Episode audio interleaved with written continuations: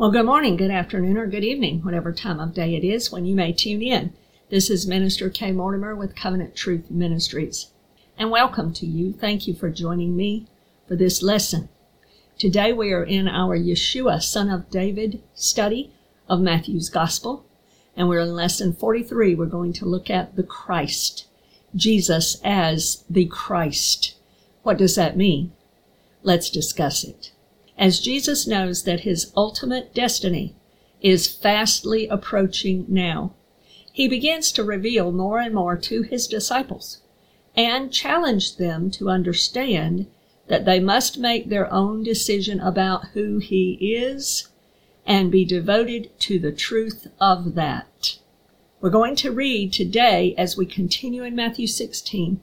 We're going to read verses 13 through 20 in Matthew 16, and it says this When Jesus came into the region of Caesarea Philippi, he asked his disciples, saying, Who do men say that I, the Son of Man, am?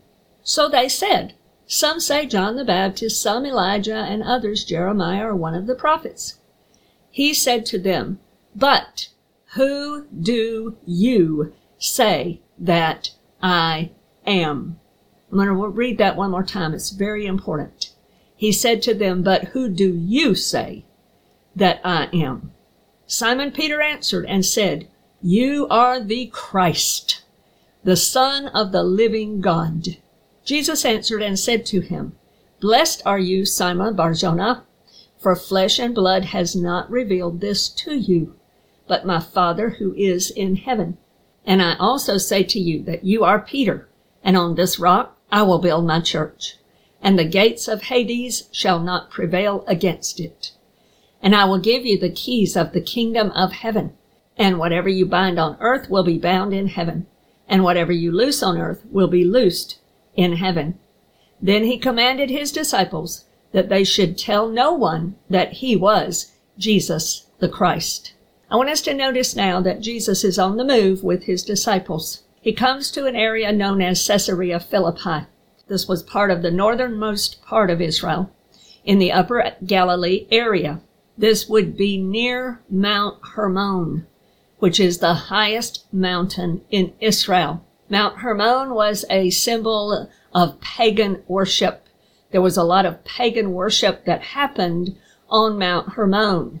There's actually, now you can go and if you tour in Israel, I've seen the tours. I've not been myself, but I've seen the tours on video and so forth. And there's caves where they had idol worship going on there and they, they worshiped a god they called Pan.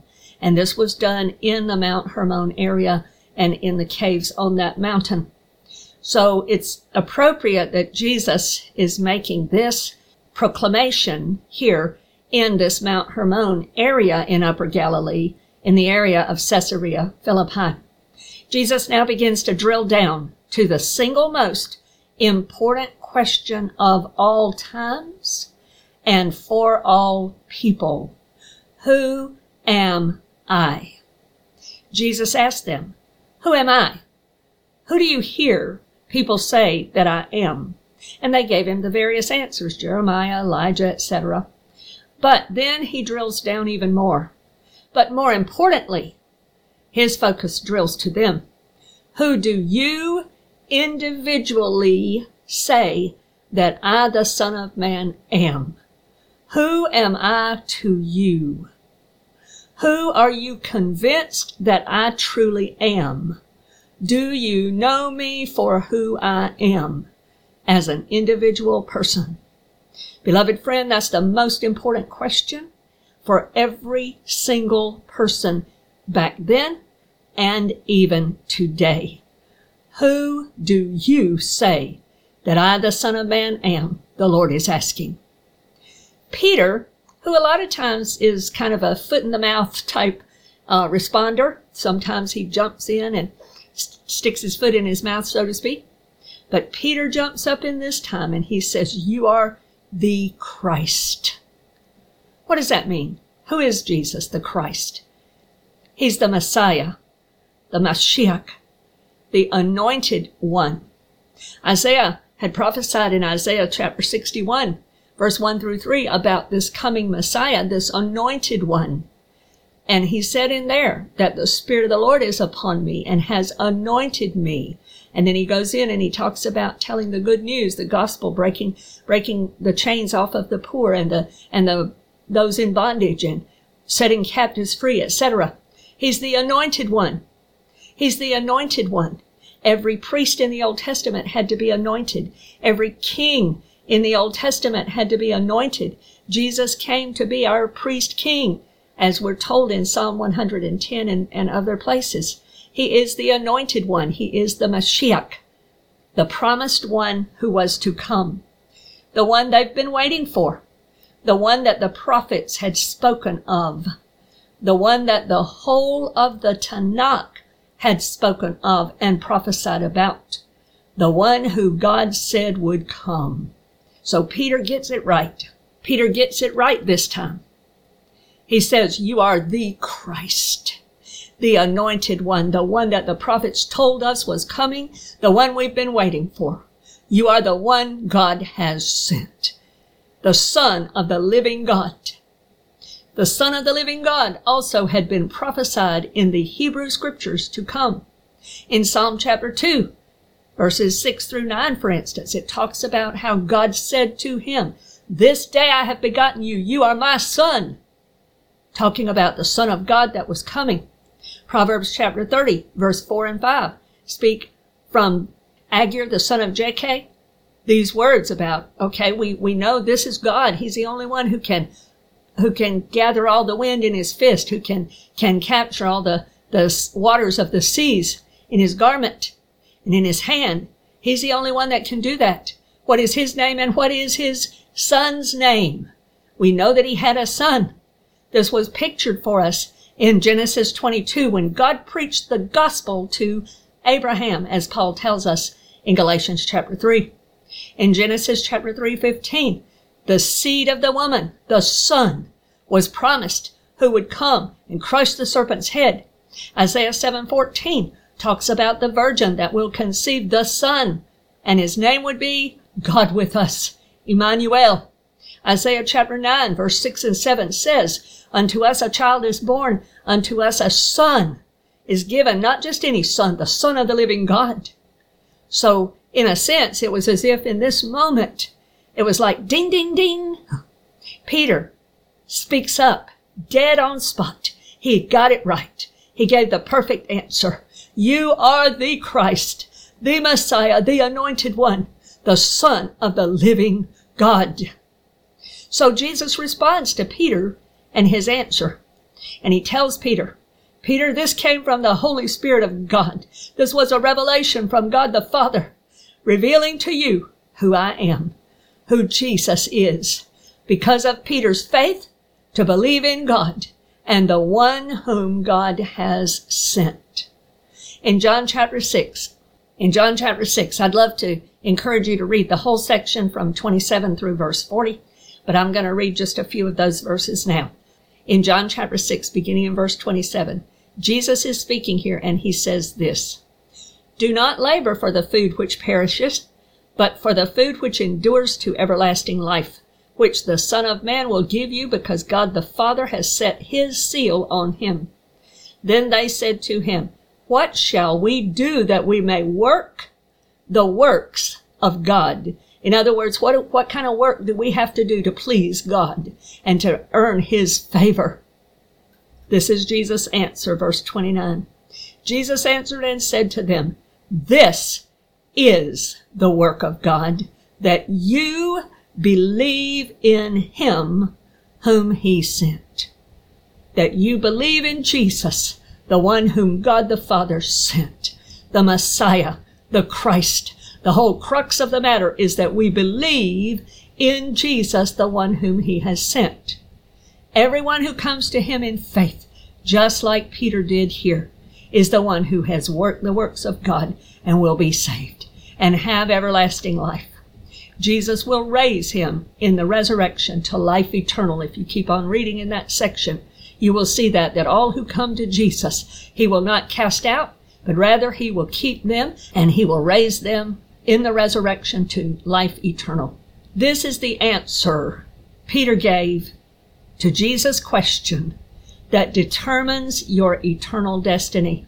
Your answer, whatever it may be, to Jesus' question, Who do you say that I am?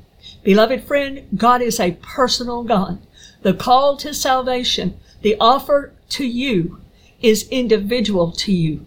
You can't be saved on somebody else's coattails, so to speak. You can't ride on your parents. You can't ride on the coattails of so and so or your pastor or your wife or your brother or your husband or whoever it is. You must answer yourself this question and no one else can answer it for you. And your eternal destiny, eternal destiny rides on this answer. Who do you individually say that Jesus, the Son of Man, is? Your eternity depends upon it. You see, beloved friend, God created every one of us for eternal life, to live forever. Every person will live forever. Ecclesiastes 3:11 tells us that God has put eternity in our hearts. So every person will live forever. The question is not will we live forever? The question is where will we live forever? Where? Beloved friend, there's a call to you. This question is to you, and you must answer it individually. There's only two places eternally where you will be. One is called heaven, and one is called hell. You may have heard of these in many ways. You may have heard of these in cursing ways. You may have heard of these in church. You may have heard of these at friends' parties and, and bars and who knows where. So you may have skewed visions or ideas about what heaven and hell really is. But I want to give you just a little bit of a synopsis right now because the deciding factor of which one of these will be your eternal destiny is your answer individually to this question. Who do you say that Jesus is? Do you really believe in him as Lord and Savior, as the anointed one, as the Messiah that God has sent? Do you really believe that or not? Your answer to that question will determine which one of these two places you will spend eternity. You don't have another choice. And you don't have a choice after you die. There's no such thing as some in between place where you can make up for your rejection of Jesus Christ. It's eternal. Once you breathe your last, your eternal destiny is secured and you have no other way out. You will spend eternity in either heaven or hell. Both are very real places. And the determining factor is the same answer that Peter had to give to Jesus. Who do you say that I am? The saved those who answer as Peter did with true faith in Jesus, you are the Christ, the Son of the living God. I believe in you, and my salvation rests in believing in you and faith in your blood. It's what you've done. It's who you are. And I believe you, God. Those that will answer like Peter did in that way will be saved and will spend eternity, living eternity in heaven because their names will be found written in the Lamb's Book of Life. Hell is the eternal destiny for all who will not believe and accept Jesus as Lord and Savior for their life. They'll not believe in Him. They will not believe that He is the Christ, the Son of the living God, the Lord and Master. Hell is a very, very real place, and it's not what your friends may have joked about and made you to believe. There'll be no parties in hell. There'll be no friends in hell. There'll be no love in hell. There'll be no peace in hell. It's a very real place of utter darkness, utter loneliness, and utter torment because it's a place of eternal separation from God Almighty, the only one who is the source of peace and light and life and joy. There'll be none of that in hell. The Bible even talks about the place where the worm will never die, but it'll be crawling on people all the time. It's that utter darkness, like if you go down into the deepest part of a cavern and all lights are out and it's an eerie darkness that you can feel.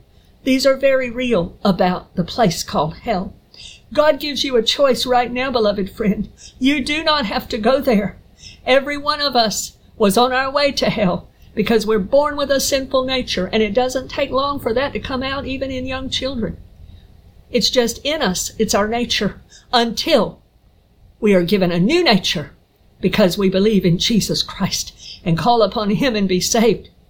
The Bible tells us all the details about the choice that He's given us so that we can make our own decision, like Peter and all the others had to do as well. You choose which way you will go. You choose if you will believe in the Lord Jesus Christ. And that includes turning to Him in repentance. Repentance is when you were going one way and you make a whole 180 degree turn and come back and go the opposite way. Instead of going away from God, you're going to Him. Instead of going towards sin and into sin, you are turning from that and you are choosing life eternal. You are choosing good life. You are choosing righteousness. You make the choice and your eternity depends on your choice, not God's choice. He's made the way available for everyone. He's given the gift of his son that all who will believe in him, John 3:16, will not perish. You won't have to go to hell. You'll be able to believe in him and have everlasting life in heaven, the very real place of continual, eternal brightness, light, life, joy, and peace. So the question is not if you will live forever, but where are you going to live forever and how? What's your life going to be like eternally? Will it be torment eternally, or will it be bliss and joy eternally? You see, beloved friend, the gift that God has given us is what's contained in the gospel. The good news. God has given a preferred end destiny for all who will believe. He has made the way available. It's like He's wrapped up the gift, stuck a nice pretty bow on it, and it's got your name on it. But you must receive it in order to be blessed by it. You must receive Jesus. So Jesus commends Peter's faith. He's not exalting Peter as some revered one, some holy one, some saint, but rather he is commending him as a leader in the bold faith of believing in Jesus and being able to declare so publicly. Peter, his name, Jesus says, is a piece of rock or a stone, a smaller stone, versus the rock of revelation the rock that is used there when he says, Upon this rock I will build my church. That's the large rock, the ground of stone, the ledge. It signifies firmness. It's the same. It's the same as what's used in Matthew 7 when Jesus speaks of the two houses, the one that was built upon the sand versus the other that was built upon the rock. It's this same rock, this firmness, this ground of stone, this hardness this firmness. It's interesting also that in both of these places that I refer to here, the rock that's used is a feminine Greek word. And it's interesting to me that, that the authors use the, the feminine Greek for this word, quoting from Jesus. Because we are called later, all who will believe in Jesus, the body of Christ is also called by both Paul and John the Apostle as the bride of Christ. The bride of Christ. In the final verses of the section we read today, where Jesus as is drawing out of them, do they really believe the truth of who he is? That he is Jesus the Christ, the Son of the living God. Beginning in verse 18 and, and following through verse 20. Jesus speaks of this new building he will make. He calls it the church. It's the Greek word ecclesia and it means the called out ones. Jesus in John 17 spoke about how the church, the disciples, the, the body of believers he was praying for, were in the world but not of the world. In other words, we're called out from being within the world. We're called out from the world system. We're called out from the world belief. We're called out from the world's lifestyle. It reminded me of like a subset, like a Venn diagram, if you study in math classes and so forth. It's like a Venn diagram where you have a subset. It's a special group within the whole, but yet it's a separate group. And so it's, it's like God is telling us we are separate. We're called out. We're still in the world, but we're a subset within the world because we're called out separate unto Him We're not to be like the world. We're not to be of the world. We're not to follow or obey the world. This ecclesia refers to this special gathering or special community, special assembly of Christians for worship, those that are united in Christ, those that are in that subset. And it is also speaking of this feminine Greek word, the bride of Christ. In 2 Corinthians 11, 2, Paul speaks of how he has espoused us to one husband as a chaste bride. In Ephesians 5, 25 through 26, Paul speaks of how the husbands are to love their wives as Christ loves his church, his bride. This church, this ecclesia, is the bride of Christ. And this ecclesia, Jesus says, will be built on the solid rock of Jesus, the rock of the revelation of who he is, that he is Messiah, Lord and Savior. He is the Christ, the anointed one, the smeared one of God, the one who is anointed as priest forever after the order of Melchizedek, the one who is anointed Messiah King, the King of all kings.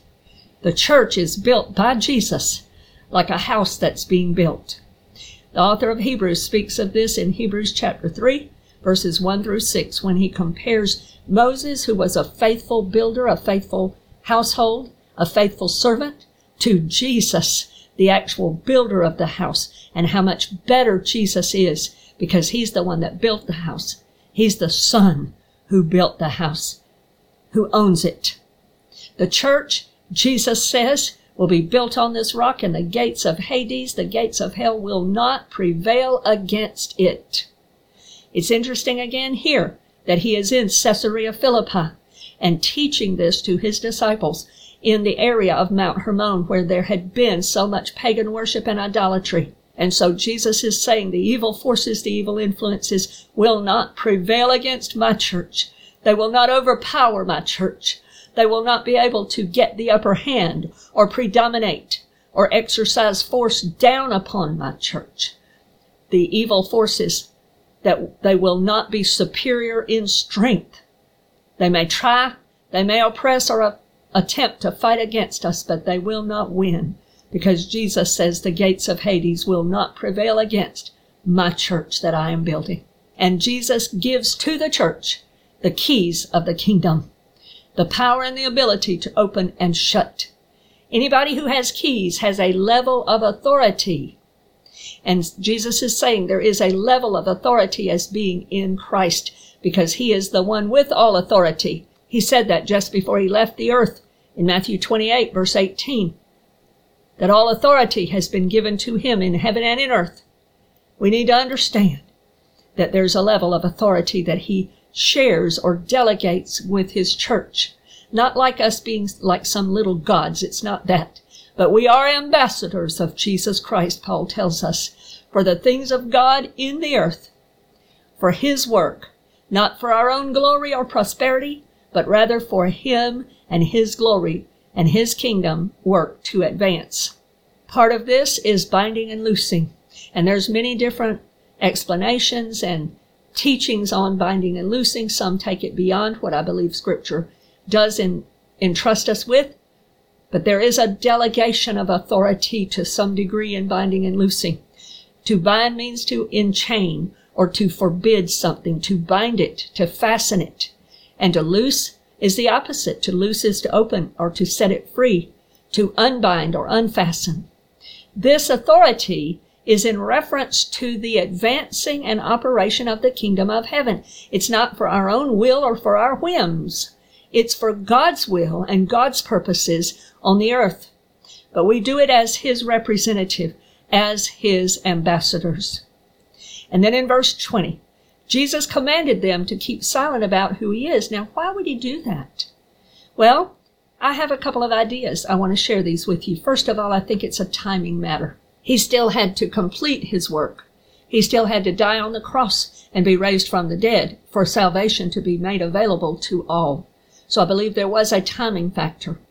The other thing I believe it has to do with the fact that each person must make their own personal individual choice.